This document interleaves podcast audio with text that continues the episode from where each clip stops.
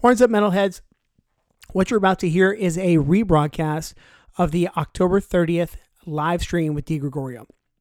Check out Di Gregorio on digregorio.bandcamp.com. Use the code Radioactive Metal to save 10% through November 6th. And again, just a, a little bit of a heads up the interviews here are full, but we did reduce the amount of the songs um, just to kind of give you a taste and also contain time here. So, uh, check out DiGregorio, digregorio.bandcamp.com. And of course, don't forget, support the show and support our wonderful sponsor, True Call Coffee.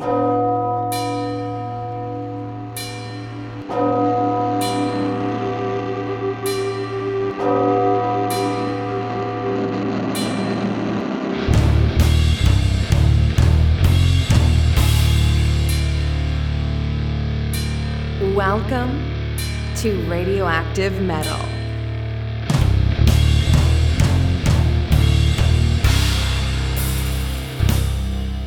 This is Radioactive Metal, your source for news, views, tunes, and interviews.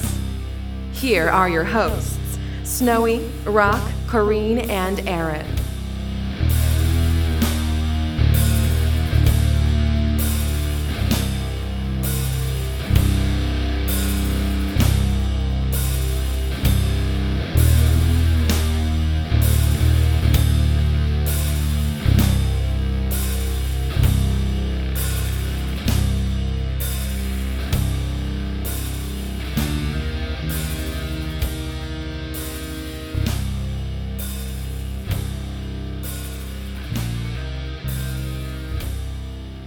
Horns up, metalheads. This is Aaron with the Radioactive Metal Podcast. Hopefully, the Snowman is going to join us a little bit later, but tonight we are doing our first ever live stream. We're super excited about this.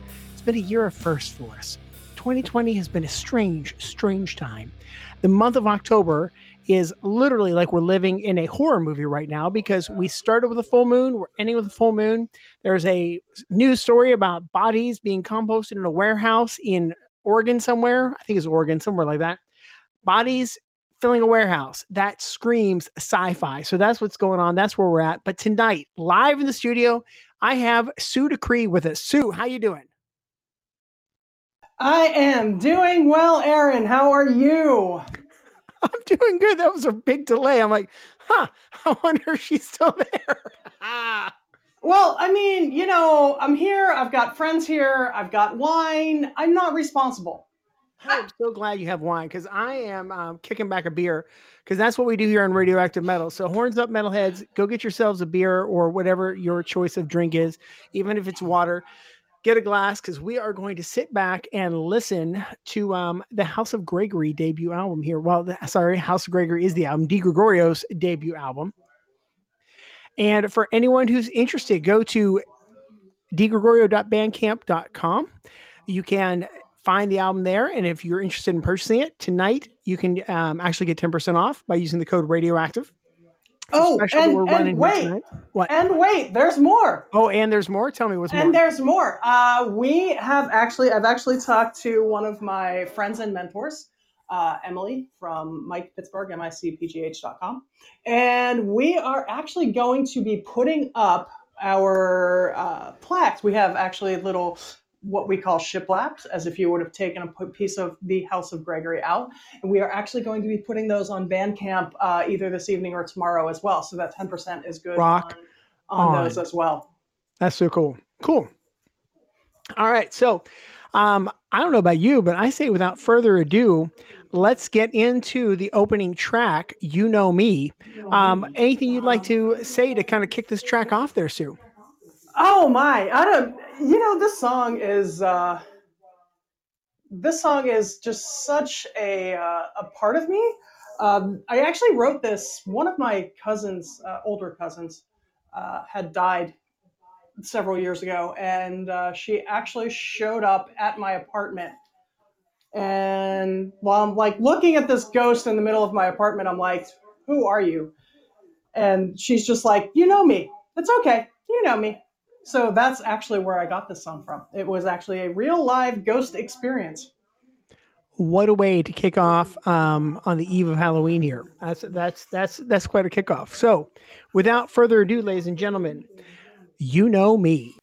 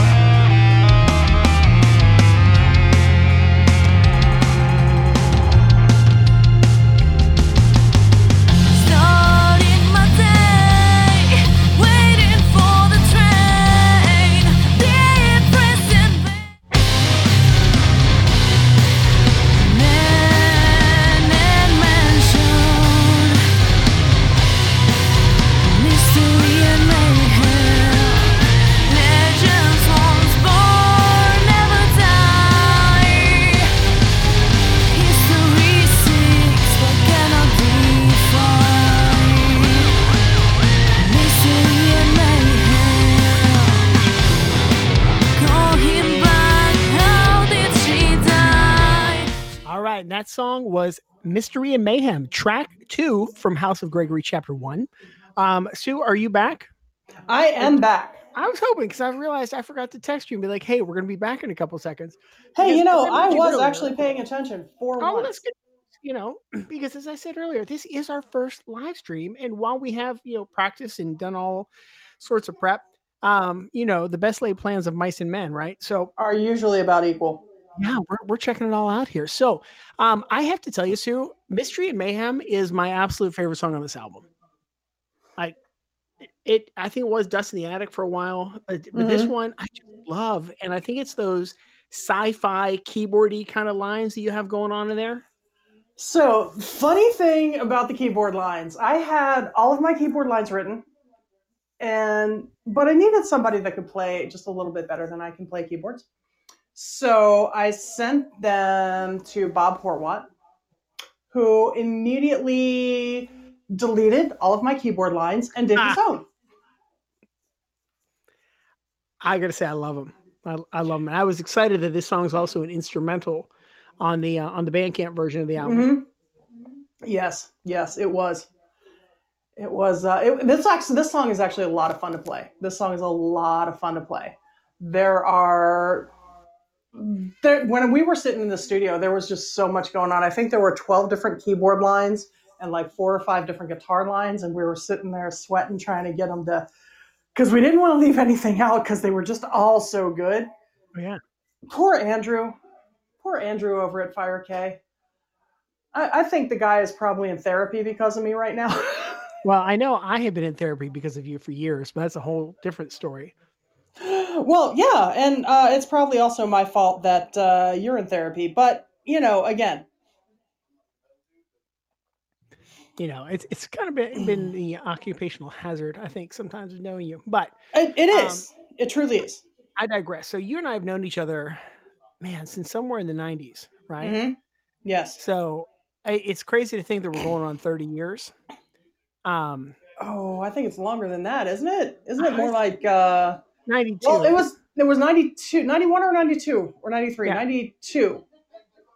Yeah, Okay, so- it was 92 because I had lost my first 100 pounds between 92 and 93. Okay, and that's when we went to the NAMM show. It is. It Yeah. is. Yeah, was it NAMM, NAMM 93? I don't know why I thought that was 94. It was NAMM 90 it was it was 93 or 94 and we uh we camped at the edge of town. Yeah, yeah. Yeah, in uh, old musty tents. That was fun. And then we had to be up and fresh and and at the uh the NAMM show. You know, growing up in the middle of nowhere where I did, um, because I mean, we're like where you where you lived, you know, in our in our hometown is much more developed than Mhm. where I lived. Like I was like literally out in farm country, and so I spent so many nights in a tent anyway, just because I could. Right. and a Boy Scout and all that sort of stuff. So for me, I'm just like, okay, like where wherever we got to go, like I know how to do this. We're good, you know. Whereas I prefer indoor plumbing. I I was okay with it, man. I mean, it was Tennessee in the summertime. It was it was really gorgeous. I mean, I don't think we could ask for for a better time of year. I mean, thankfully, we really didn't have any rain when we were there We, either. we did not actually the weather was actually really good that weekend. yeah, it was great. um, it was it was actually really really fun and it was a, both of our first time at, at any kind of a, a music convention that big and that was just so much fun so Yeah. much fun All right, so I got to ask because I, as I went through this album again today, and I'm listening to the themes and all that sort of stuff, and I have to point out that one of the things that I really, really love about this is that if our listeners go to digregoriomusic.com, um, you can actually find the story for this album. yes Right? yes yes yes I, Or I as- love like like as just- i like to refer to it heavy metal scooby-doo Uh, so uh, we could call it that. I mean, like I just, I, I feel like there's there's so much art that goes into music, right? Mhm. There, there's there's so much. I mean, like when you write lyrics, you're trying to tell some sort of a story. A lot of times in shorthand, and I just love the fact that you have a story that accompanies it, the lyrics on on the other side, and it just really gives you something more. You know, like as as a music fan in general, like I love when bands do this kind of thing, and so I'm like I'm just totally geeking out here. But as I've been reviewing all this, like the thing I got to ask is, so were you a D and D girl growing up? Like, were did you play Dungeons and Dragons? i i did I, I, was the renegade in the family. So, so my family, as as you know, we're all very, very pragmatic, practical, earthbound people. And then there was me. I I am not that I don't get along with my family, but I'm the black sheep of my family in just so many ways. I'm the artistic one. I'm the one that went chasing after fairies and unicorns and dungeons and played Dungeons and Dragons.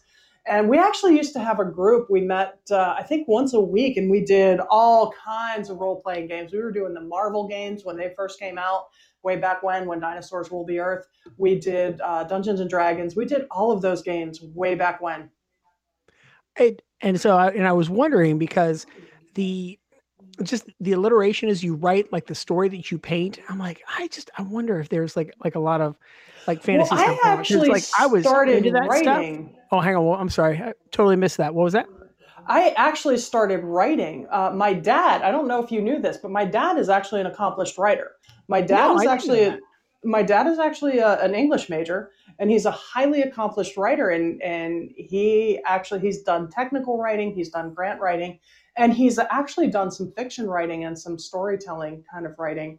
Um, and he is actually a very accomplished writer. So it actually kind of runs in the family i started writing short stories and uh, plays and things like that when i was six seven eight nine wow okay so so you've just really had this creative thing going for a long, long time. Yes. And just yes, just trying to get it out in different ways. Mm-hmm. And like I've started to say, like I really I recognize the, the fantasy portion of it because I I love that stuff as a kid. But again, mm-hmm.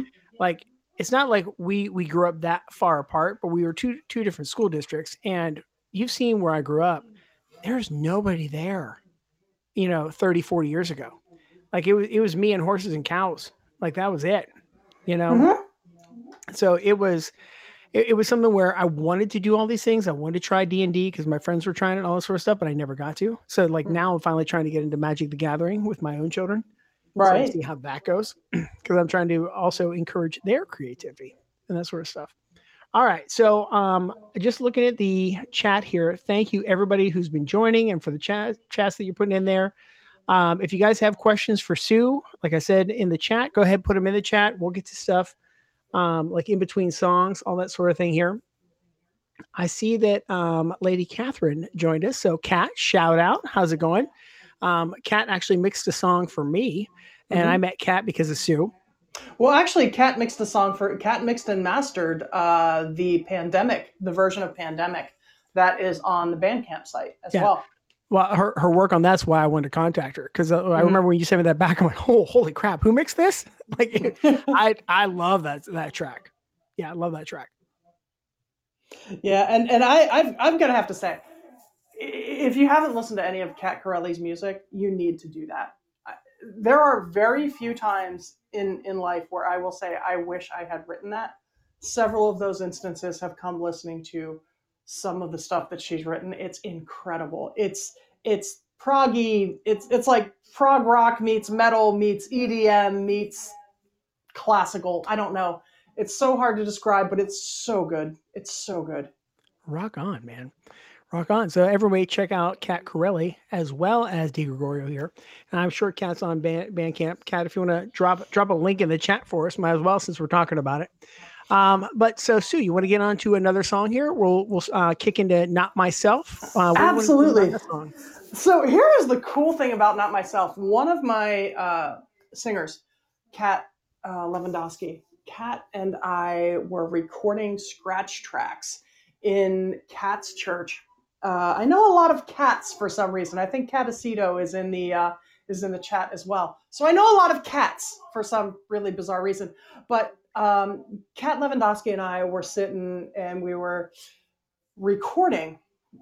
And months later, months later, uh, I'm listening back and I hear something weird after we record the drums back in July of 17. And I'm, I'm hearing this, and, and it's kind of this weird juxtaposition because we just recorded the drums and we had I had slapped guitars and other, you know, scratch vocals and things over top of that just so I could get an idea of where the song was. And I kept hearing this thing, and I thought it was in the drum track because we had like a dozen people or something, and at the recording we had like two audio engineers, the producer at the time, the ex-producer was there, the former producer. Uh, we had a couple of my students were there. Uh, my accountant was actually there, uh, or my at that point future accountant was there. Uh, we had a photographer in the studio. Of course, the drummer was there. I was there. We had so many people in the studio. I thought something just bled into the drum mics at some point.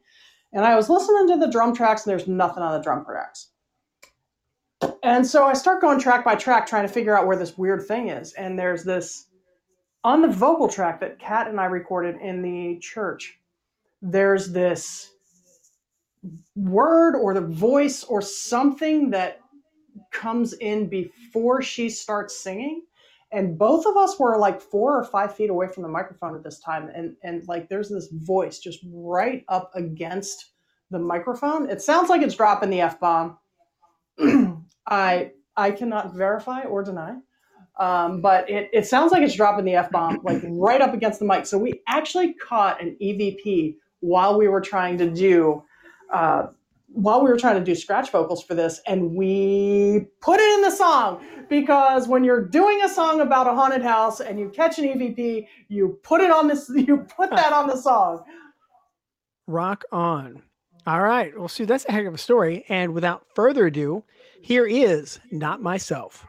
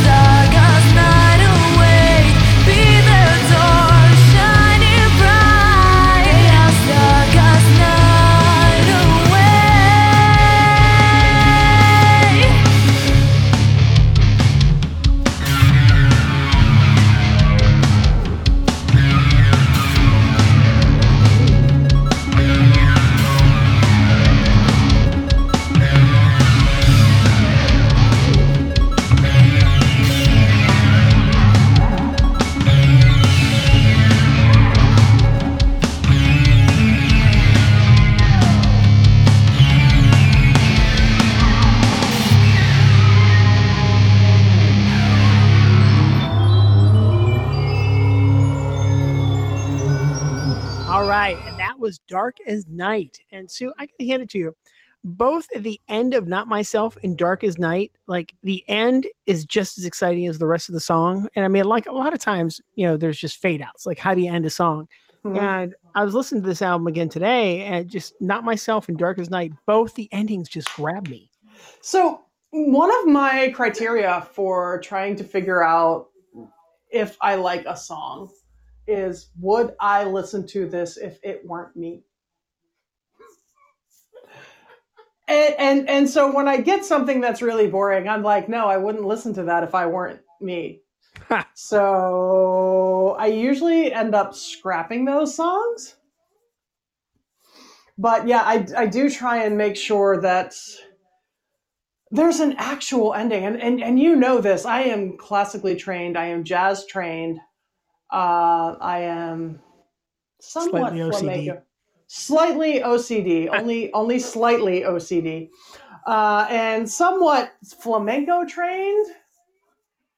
So I've got all of these really great music forms underneath me that I just there just there seems to be there, there just needs to be a wrap up to the song. The song is a story. It has a beginning, it has a middle, it has an end. So it needs to end. And I don't like fade outs for that reason. I always try and end the song. Yeah, I, and I gotta say, man, I, I just I really dig them. I really, really dig them. All right, so also I was trying to write a song a week. So oh, at some point, right? I remember that challenge when you were doing that. That's right, man. You're cooking some butt on that. So I have a question about like the next record, right? So this is chapter one, and I know you've already got chapter two essentially written. I believe we just need to start production of it. Yes. Um, I just saw the flamingo train. That's great. Like like that could, that that could be like like um another that could be for the uh, Swiss mistresses flamingo. That train. could be for our Swiss mistresses project. Yes, it is really funny because my flamenco teacher did pronounce it flamingo. That's so that's wonderful. actually kind of a that's kind of a weird weird throwback. Thank you for that, Todd. You've you've uh Oh, that's just a blast. Okay. But uh, anyway, where was I going to say? Oh yeah, so um I, I was curious to know, like I know you assembled a band for this particular project. Mm-hmm. Are you going to continue with this band, or is this going to be something where you, you know, look at the project, look at what you want to accomplish, and assemble a different group of musicians based on that goal? Well, here's the thing. I have actually spoken to the drummer, the keyboardist already, and the singer already. All three of those are on. All three of them are on board. And I am actually. I have not actually reached out to Nico, who was my bassist on this one. Um, but I'm planning on reaching out to Nico to see if he is uh, available as well because I think this turned out fantastically. Oh yeah, yeah like, when uh, i first heard jeremy's drum lines against my songs i was like ooh that sure does not sound like logic drummer at all. That actually sounds really good. Well, and and here here's something that i noticed right? Like i'm listening to the drums on this and there are times i'm like did sue program this and get really good samples? Because i remember you saying you had a live drummer but I like I've I've been making music with you for a very long time now, right? Mm-hmm. And essentially, for anyone, and I believe you described my drum programming as an octopus falling down a flight of stairs with a drum set. That's exactly what I was going to get to, right? I was going to say for for anyone who's not familiar with Sue before this, right? Her her drum lines were involved to say the least, and it really was like there was an octopus behind the kit, the kit, right? And it's like no nobody could pull that off. And I'm listening to this stuff, I'm like, no, this sounds exactly like something you would program. Like, and this, and the feel and the vibe is there, man. So that that's, man, that's awesome. Hats off. So, so the only, and I think we're gonna, since we're doing two songs, the next two songs should be "Dust in the Attic" and "Writing on the Wall." So, on "Writing on the Wall," Jeremy Pep, Jeremy Papai, our, our illustrious and very talented drummer, actually did kind of a drum battle with himself in the studio. So we had him record one set of drums, uh, focusing on toms and kicks and, and the lows on the lows. And then we had him record another set of drums throughout the whole song, uh, focusing on the snares and the and that and the cymbals and the highs. And we actually kind of mixed those two together. So he did actually drum battle himself on writing on the wall. That's pretty cool. So I can't wait to get to that here. So, how about our next track, Dust in the Attic? Why don't you go ahead and uh, tell us a little bit about it? So, Dust in the Attic is actually one of the completely fictional, well, mostly fictional songs. Um, as you are aware, a lot of what I wrote on House of Gregory is actually derived from personal experience.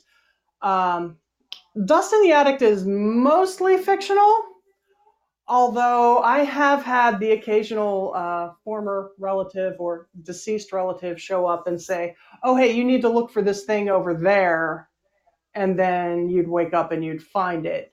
Um, so I have had that happen a few times, but that's basically where we're at in the story. Kind of everybody shows up at the at the uh, haunted mansion, and uh, you know they're getting little little tidbits of how to put the mystery together. So um, there there is kind of a protagonist in the story for for anyone who hasn't read it yet, and that is kind of anal- analogous to my great grandmother. Uh, my great grandmother has shown up on rare occasions, but when she does, she's quick to the point, very poignant. This is what you need to do. This is what you need to look for. I am out of here.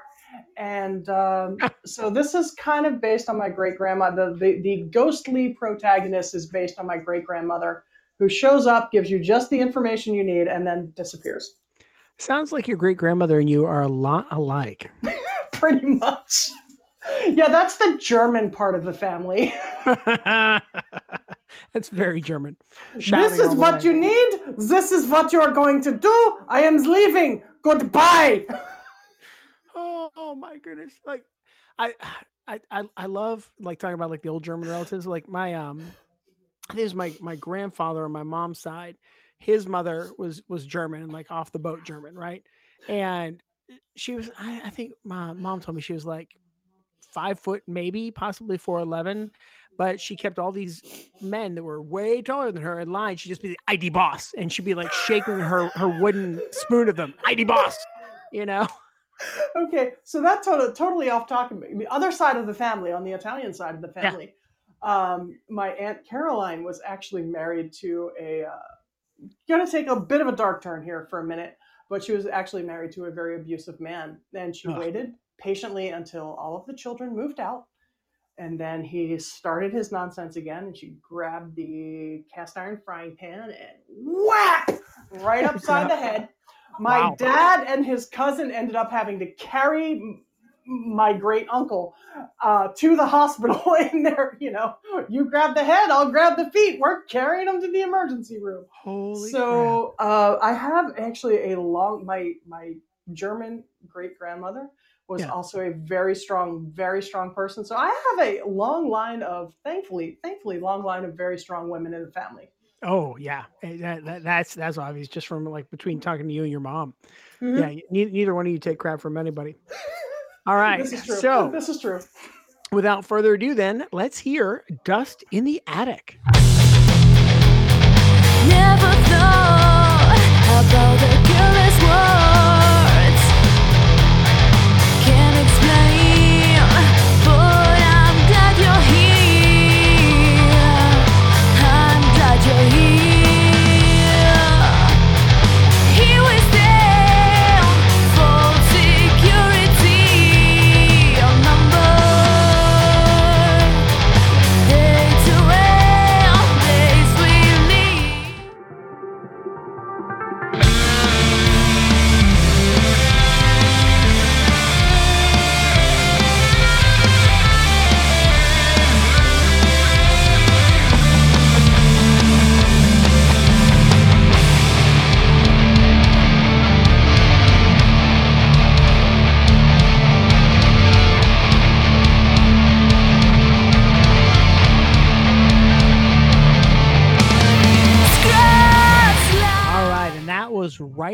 on the wall. And I gotta say, that guitar groove, right at I think it's like four minutes, 47 seconds, is absolutely sick.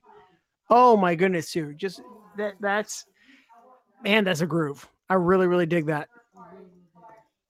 Yes, uh, that was uh, that was one of the hardest songs that I've written. Um, it was um, it was I wrote the song and I don't know how I wrote the song. And, that, and I know that sounds weird, but somehow or other I wrote this riff and then I was like, okay, how do I recreate this riff? It was one of those things where I was just like in the groove and this thing came out and I'm like, what the bleepy bleep bleep bleep bleep bleep did I just play? And can I play it again? Yeah, man. I oh, I just dig it. I dig it. So I was I was thinking as I'm listening to this, this is a headphone album. Like Mhm. because I, I would- I like the first few times I listened to it, I've listened to it on speakers. Right. and and that's how I listen to everything. Like I, I'm not a big headphone guy, and as as I've been listening to it through the headphones tonight as we broadcast, I'm like, oh holy crap! Oh, like I'm catching all kinds of things I didn't catch before. I'm like, oh damn, this is this is some good stuff. And There's and, and, and you know, I'm gonna blame Bob Horwat for that. So Bob is the keyboard player. And I sent this stuff to Bob. And Bob had Bob is a blues and country guy. So Bob was completely out of his element on this. And I don't know what inspiration. I think he took the Scooby Doo, the heavy metal Scooby Doo thing literally, and he just literally ran with it. When he called the one day, or he messaged me the one day and said, Do you mind if I use a theremin on Mystery and Mayhem? I'm like, I love you. I totally love you. No, I don't mind if you use a theremin. Okay, so that's how he did those sounds. Because I'm like, man, I I couldn't figure that out. That's awesome. Um, so I actually, I'm actually going to uh, address this in in in voice rather than trying to text. But Yeah. um, Kat Corelli, because I have so many cats on the on the on the chat right now. Yeah. But uh, Kat Corelli says, please don't drag on the next album. Do it sooner than two years from now. Oh yeah. Actually, already working on it. Um, I've actually reached out to the other artists, and uh, we're working on. You know, we're working on it. I'm gonna get the singer back on board. Uh, Bob's back on board for keyboards. I haven't talked to Nico yet. I believe Nico has moved to Indiana, so I have to see if he has a way to record and send some tracks that way. Um, and then um, of course, I talked to Jeremy, and Jeremy's on board. So it looks like the same band is all on board. I just have to sell enough albums to go back into the studio. Rock on. And speaking of albums, that's something I, I wanted to, to plug. It's been a while. digregorio.bandcamp.com, right? To go um, buy the album. You can buy there. And if you use the code radioactive, you can save 10%. And uh, when you get the digital version of the album through Bandcamp, there is actually bonus material, which we'll talk about here in a little bit. Um, but so I had a question about like the new album because as I'm listening to this album, and and like like I know it's almost like we're putting the cart before the horse, but I'm just I'm curious to see where your mind is going because this is this is a very lush arranged album, right? It's it's very symphonic. There's a lot of things going on. There's a lot of parts coming in and out. And I was curious if chapter two is going to include like any additional instrumentation, like possibly a cellist or like a harpsichord player. Like, just curious where you're going. So the the cure the, the interesting thing that is that you mentioned harpsichord. Harpsichord is one of my favorite instruments of all time. because I love a harpsichord. It's it's like a guitar but with keyboards. Um, I love a harpsichord. Um, there's actually a harpsichord intro on song number eight on this one, Vice and Valor. There's actually a harpsichord intro on that. Rock on. Um, but as far as the other instrumentation, the, the next half of the album, and, and I can say this since it's already written, is actually actually takes a little proggier turn. This album was the straight up, in your face, balls to the wall rocker. This is just like I am gonna bang on this gosh darn guitar as hard and as loud as I can, and then um, the next one actually takes a little bit of a proggier turn. There are a couple of songs on there. Um, um, there are a couple of songs on there that that hit the nine, you know, the the seven, eight, nine minute mark. So uh, the next album is actually a little bit takes a little bit darker turn, because there are some uh, darker moments that I that I kind of dealt with, and and as you know, oh, this album was a, a lot about me dealing with my own demons uh, mm-hmm. through through the the facade, if you will, of a haunted house. Um, and there there are uh, there are some darker things that pop up in, in the next half. Um, so it's going to be really interesting, and it's going to be even more interesting to um, see if I can actually play my guitar parts. Uh, yeah, you had some intricate stuff on this. Like I remember listening to to like the early early tracks and mixes, and I'm like, geez, there's a lot yes. happening. There, there, there was a lot happening, and there was a lot. There's a lot happening, and and th- there are a couple of places in the album where people are like, you know, I don't get the point of that guitar solo. Well, it's not a guitar solo. It's a guitar part designed to add chaos because when I was writing this, my brain was totally, my brain was in total chaos mode. Um, I had, as you as you are aware, because we we talk a lot, my um, you know, I sat down in January of what uh, 16, and I said to myself, I'm going to write a song a week. I'm tired of the day job grind. I'm tired of not being able to spend any time with my guitar. I'm tired of not being able to do anything creative. Um, it's it's literally I'm, I'm at a soul sucking day job, and I one at least one song a week. I just sat down and I crunched it out and I banged it out. And uh, at the end of that year, there was some very there were some very interesting things going through. My my art was very cathartic at yeah. that point and it still is but it there were a lot of things that went through my brain that had never crossed before that i had never dealt with before yeah some heavy heavy stuff and, and it's funny because i remember because you started this shortly after i moved down here because i can remember the two of us like when you were visiting one of your aunts i think somewhere down in georgia mm-hmm. the two of us sitting on on the couch in the living room you know cracking a bottle of wine and going through some of these songs and just be like, oh yeah, okay, this is this is some um, some heavy duty stuff.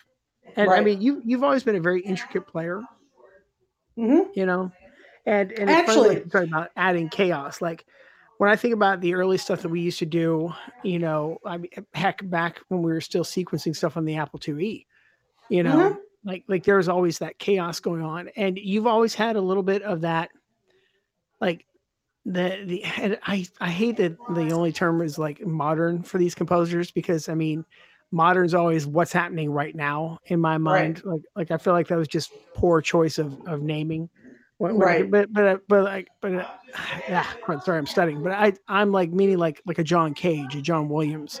Like um heck even um what was the piece? It was Hiroshima. Like somebody right. wrote, wrote the Hiroshima mm-hmm. piece where where you had that chaotic. So it was supposed to you know audibly sound like what people were going through when the bomb was dropped, you know?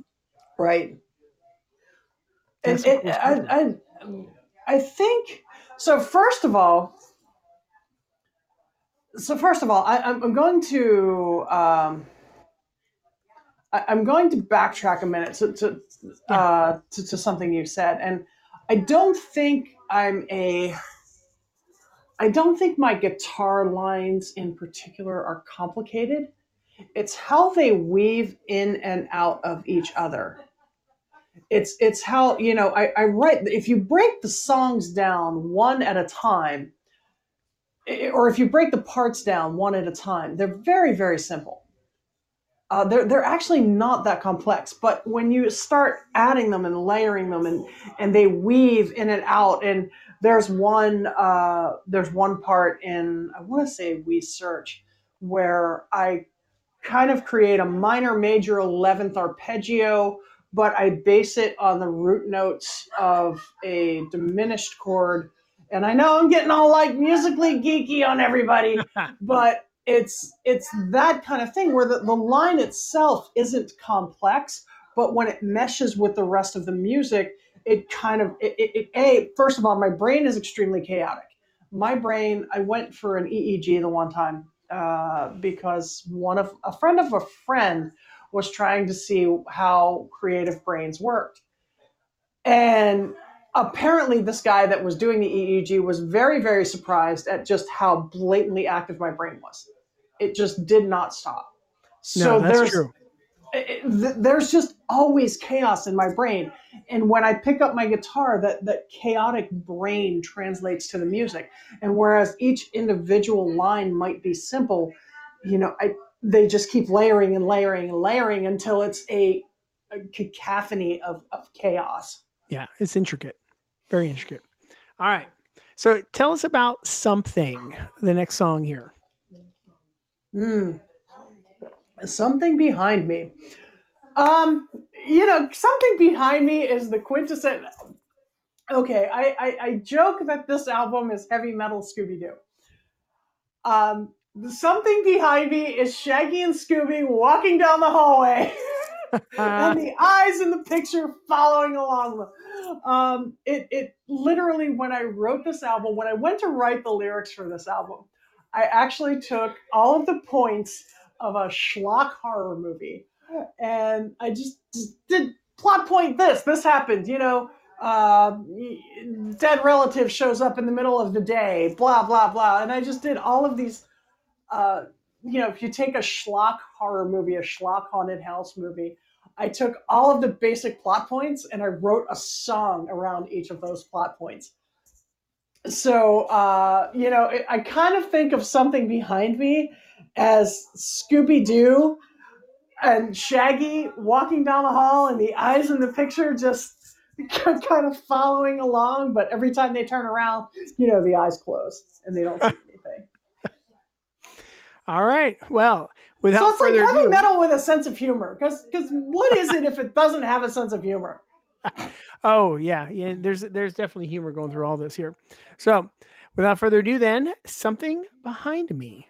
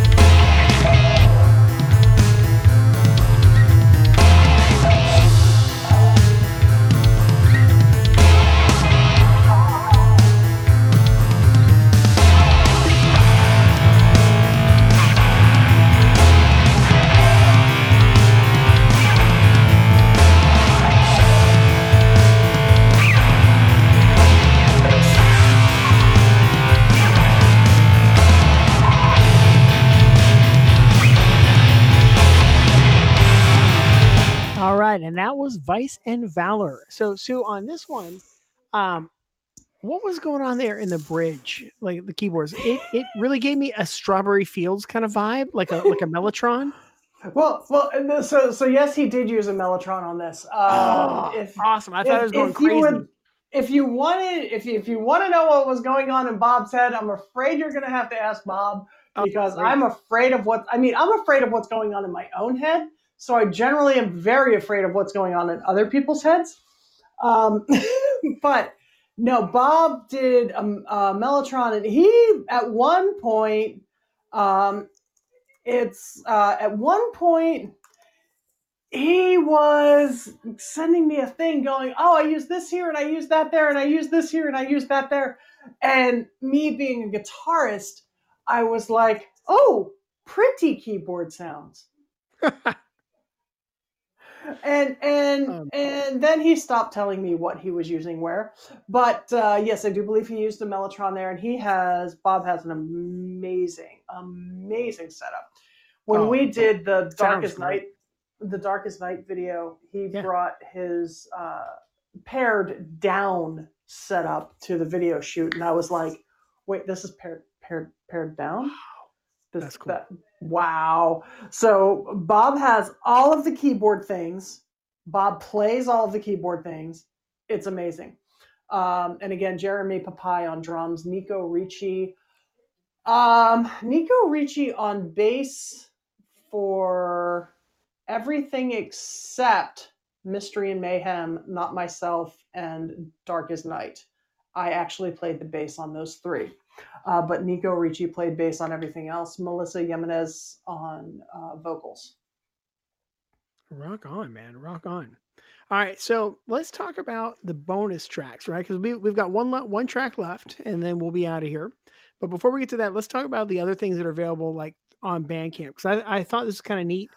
Um, Only There's a- available on Bandcamp, actually. yeah, because there's a different version of Dark as Night, right? Is that it or no? I got that There wrong. is there is a different version of Dark as Night, um, and uh, in keeping with the haunted uh, album concept, uh, my album was cursed for for the first I don't know two and a half years of its incarnation. Three. Oh yeah, that was a rough go, man. I, I was Um, there with you every step of the way, and just woof, that was a rough and go. And it was it was uh we'll, we'll we'll call it a learning experience an extended learning experience. Um and what we uh there were many many singers. Um there were the first singer was actually amanda and Amanda and I are still friends. We still, uh, well, hopefully we'll be hanging out. You know, COVID and all that, but hopefully we will be hanging out again. And uh, Amanda called me the one day and said, "I really like you. You're my friend, but." mm, this isn't my kind of music. I'm a jazz singer and a pop singer, so let's go get coffee. And we did because coffee. You know, I was like, oh, I'm sad, but coffee. So we went and got coffee. Uh, then there was a long line of four or five or six other singers, and uh, until I found uh, Melissa, and Melissa has been amaze balls. Um, I found her. I found her on Fiverr. Um, so my singer Wow. came to me from Fiverr, and she is actually in Argentina. So no way. it was it was great, and of course, y'all know how much of a Tarja fan I am. So Oh, the whole Argentina thing, I was like, okay, Finnish chick living in Argentina. Now my singer's from Argentina. I'm a happy girl right now. I'm happy. I'm happy. So Oh, uh, so um, you know, it was one of those. Uh, there, there were a long line of singers. Um, I really, I would like really like. Tap for singers. it's like it is. Well, our first singer spontaneously combusted. Boom. Um, Oh but I I really there's one singer in there that I feel did not get a fair shake, and that was Kat Lewandowski, who actually ended up uh, who was the one that we were doing the the scratch tracks with for not myself when we caught that EVP, and um, so I would actually like to work with um, work with Kat again and see if we can we can come together on on something because I think Kat really went above and beyond and I and I really felt badly um at the time you know there were some circumstances going on. She just couldn't climb over the music but I really think with with a little time and effort I think she would be a, a great asset to a, any one of my projects uh, that are going on well, that's so it- cool. um, but yes, the the original Dark as Night singer was with it, or the original Dark as Night version was with a different singer, and that singer, um, through no fault of the singer's own, uh, through, through no fault of the singer at all, um, th- there were some mess ups we had to switch studios. I had to switch studios, and when I switched studios, um, th- there were some there there were some glitches with getting the the tracks bounced over from one studio to the other, and it ended up that we only had one usable track left from the Oh, original wow. singer. So we ended up having I ended up making the decision that I'm just going to re-record everything. I'm just going to re-record everything, and uh, we're going to use uh, Melissa, who at that point had done not myself and had done all five of the new songs. So it just made more sense to bring her back in to re- recut the first three songs and have that continuity throughout the album. Oh yeah, that totally makes sense. So, what led to doing an instrumental version of Mystery and Mayhem? Because again, that being one of my favorite tracks on the album, I was pretty stoked about that. So we were working on well, when I was working with the previous studio. Um, we were working with the uh, with the end and uh, with the goal goal of actually having to do some sync licensing. So, you know, looking to get some TV stuff, some some video game stuff, whatever kind of fits in with my album. Um, video games, TV, Netflix, whatever, you know. So we were looking at doing that. So in order to do that, I would need vocal-less versions of each of the songs. And the instrumental version of Mystery and Mayhem was actually the first one that came through. Uh, I, I, actually didn't get the vocal version from the previous studio I'd gotten, but I did get the instrumental version. So that was out of a desire to expand my horizons and conquer the world more uh, efficiently. I I love it, absolutely love it, and if you're going for instrumental versions, I can't wait to hear an instrumental of Vice and Valor because I, again, like I just I dig all the sounds on that. Like the arrangement, just so cool. Uh, well, between you, me, and the lamppost, I already have that. Okay, well, share with me later offline. Everybody, forget you heard this. this is all top secret stuff. You're all not allowed to hear this right now. Yeah, yeah don't listen. But uh, anyway, so since tomorrow is Halloween, right? Um, yes. let's talk horror movies here. Like, what's your favorite horror film?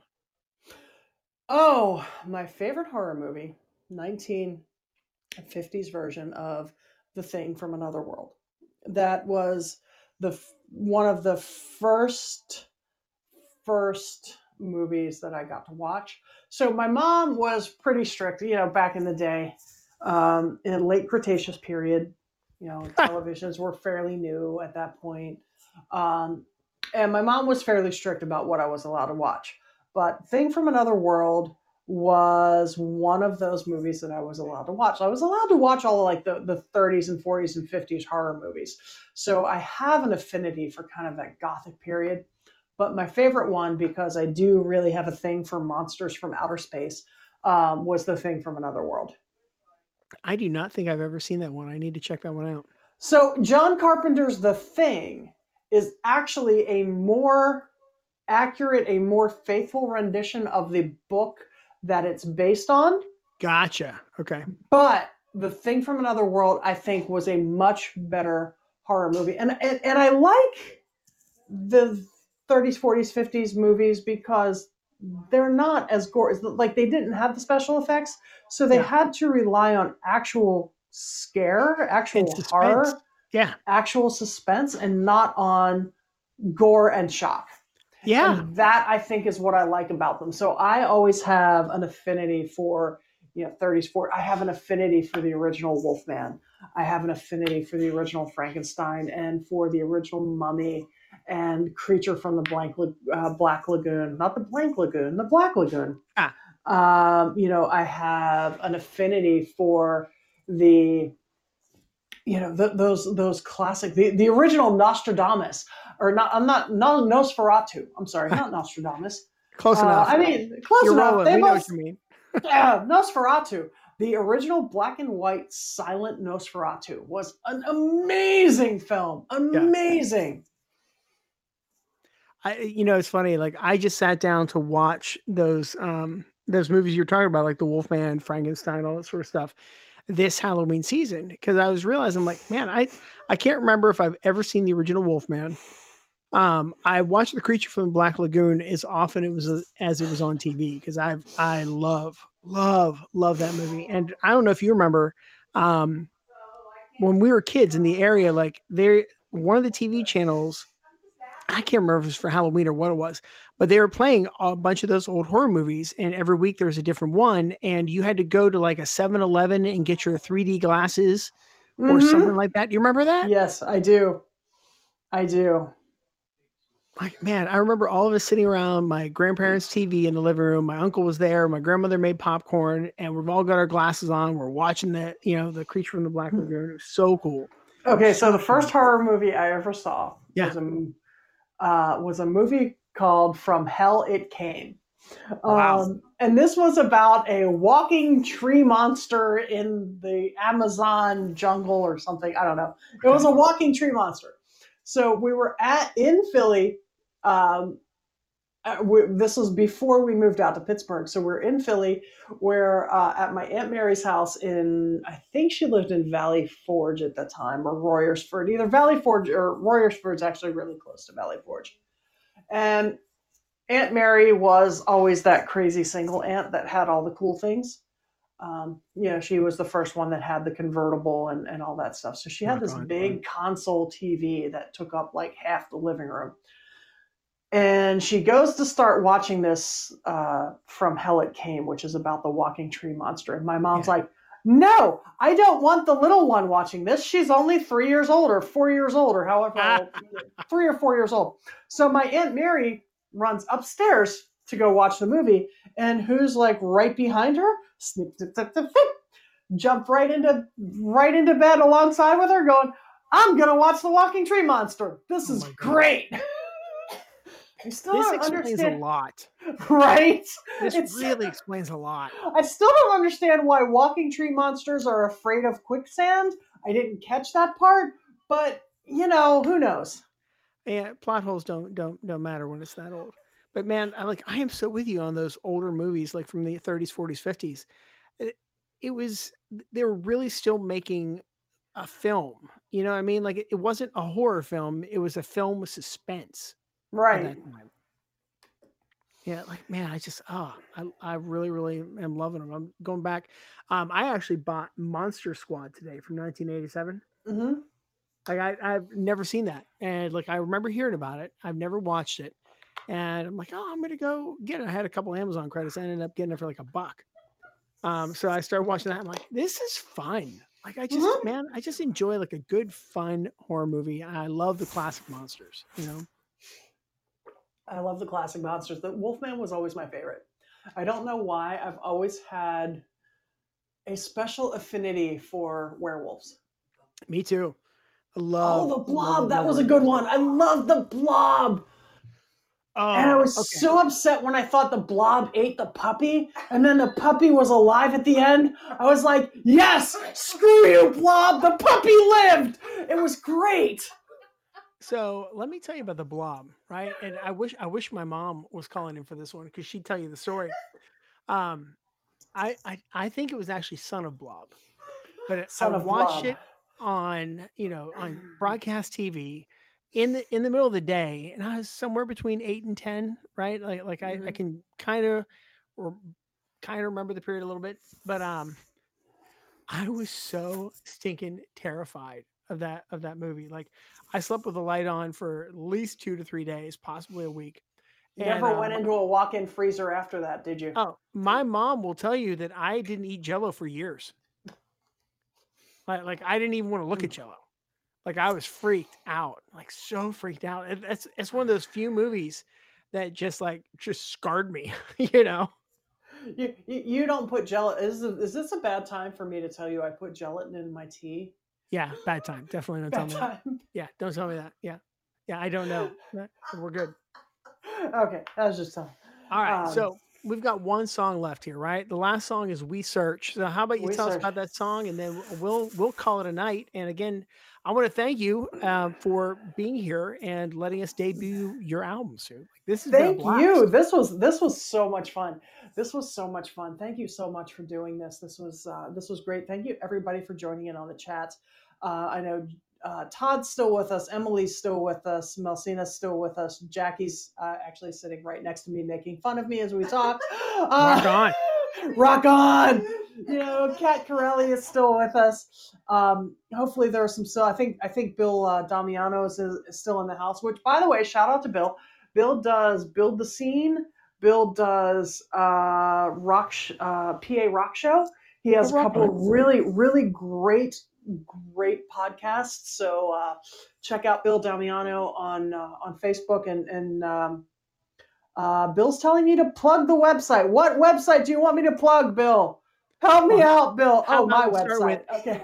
digregorio.bandcamp.com, right? Because that's where people can go to buy the album. And again, the Right. code to save 10% is radioactive. So And digregorio.bandcamp.com. And we will be putting the shiplap on the uh, on the site either today or tomorrow, depending on uh, how drunk I am right now. That, Okay, that and that's is- fair. That's uh, that's good, right? Because I mean, heck, it's your release party. You can drink if you want to. I see what I did there. But um, Right. and also digregoriomusic.com. Dot So D. I G R E G O R I O music.com. dot com.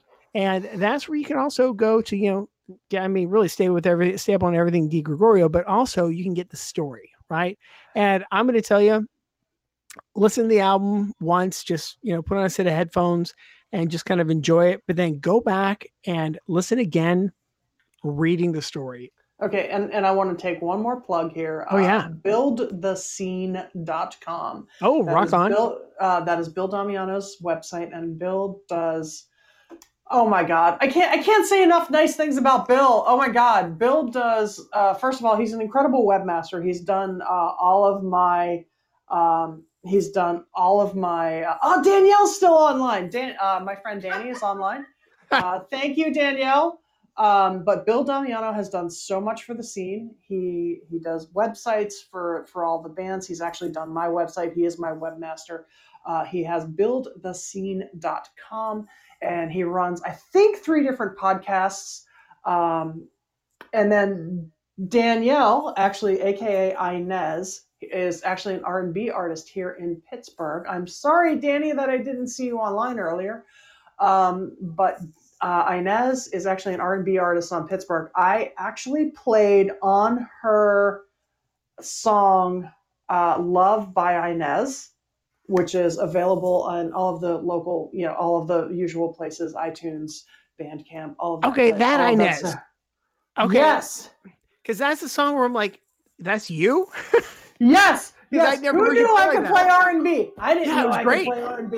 Oh, love that track. Rock on Inez, man. Rock All on. right, oh, I love that track. so Inez, it Let's looks kill like we've got you a. Uh, it looks like we've got you a slot here, um, but she is actually, I believe, working on her second album. Her first Rock album, okay. Emails and Conversations, was amazing. Amazeballs. You should all check that out.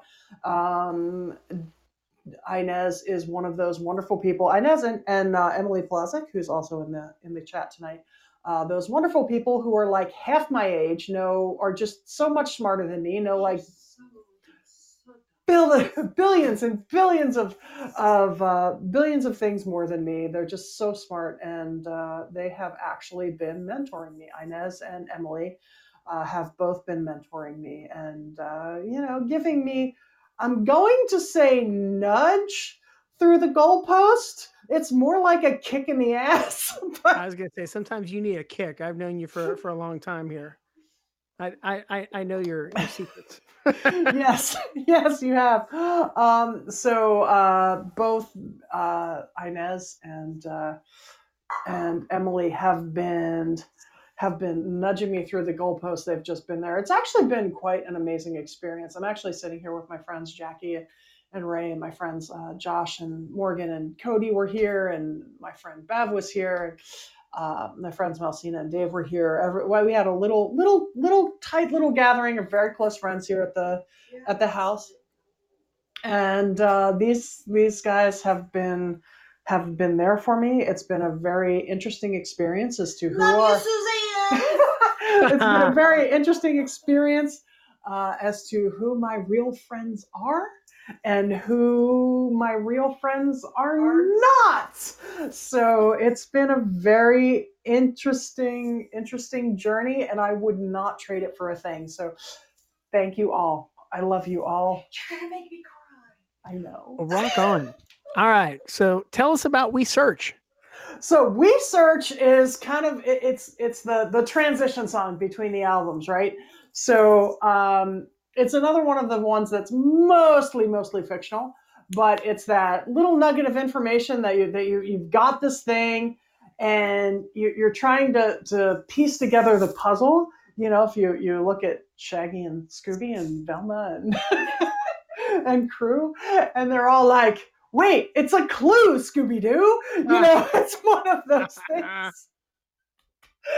You know and, and you're trying to trace the clue and and you're you're looking for that that last hidden thing in the actual story.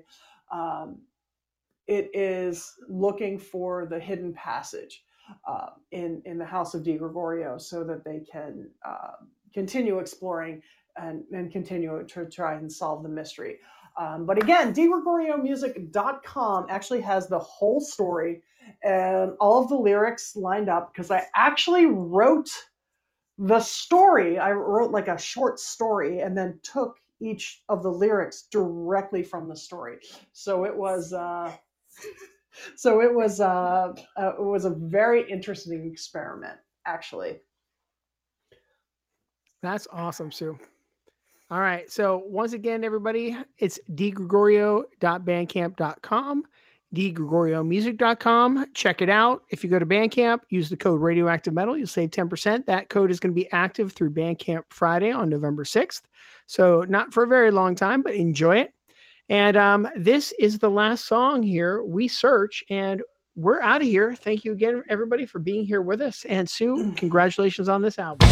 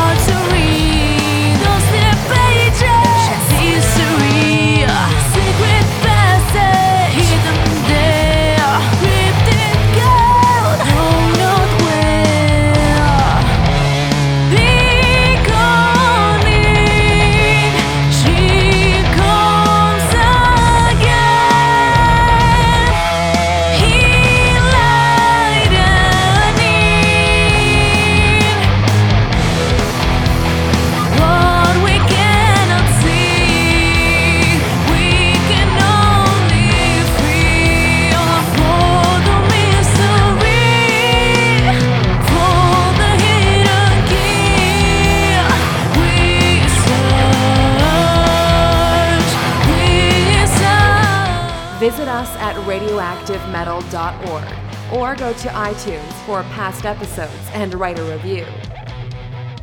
Listen to us live every Thursday night on purerockradio.net. You can also listen to us on Stitcher.com, TuneIn.com, Google Play, and all other podcast aggregators. You can purchase the music featured in this episode by going to radioactivemetal.org and clicking on the episode link. Leave us a voicemail. We want to hear from you. Call 321 80 HEAVY or 321 804 3289. We may even play it on the show. Email us at radmetal666 at gmail.com with suggestions or for indie spotlight submissions. Follow us at facebook.com slash radmetal twitter.com slash radmetal666, and instagram.com slash radioactivemetal. This has been a presentation of Radioactive Metal. It's not metal unless it's radioactive metal.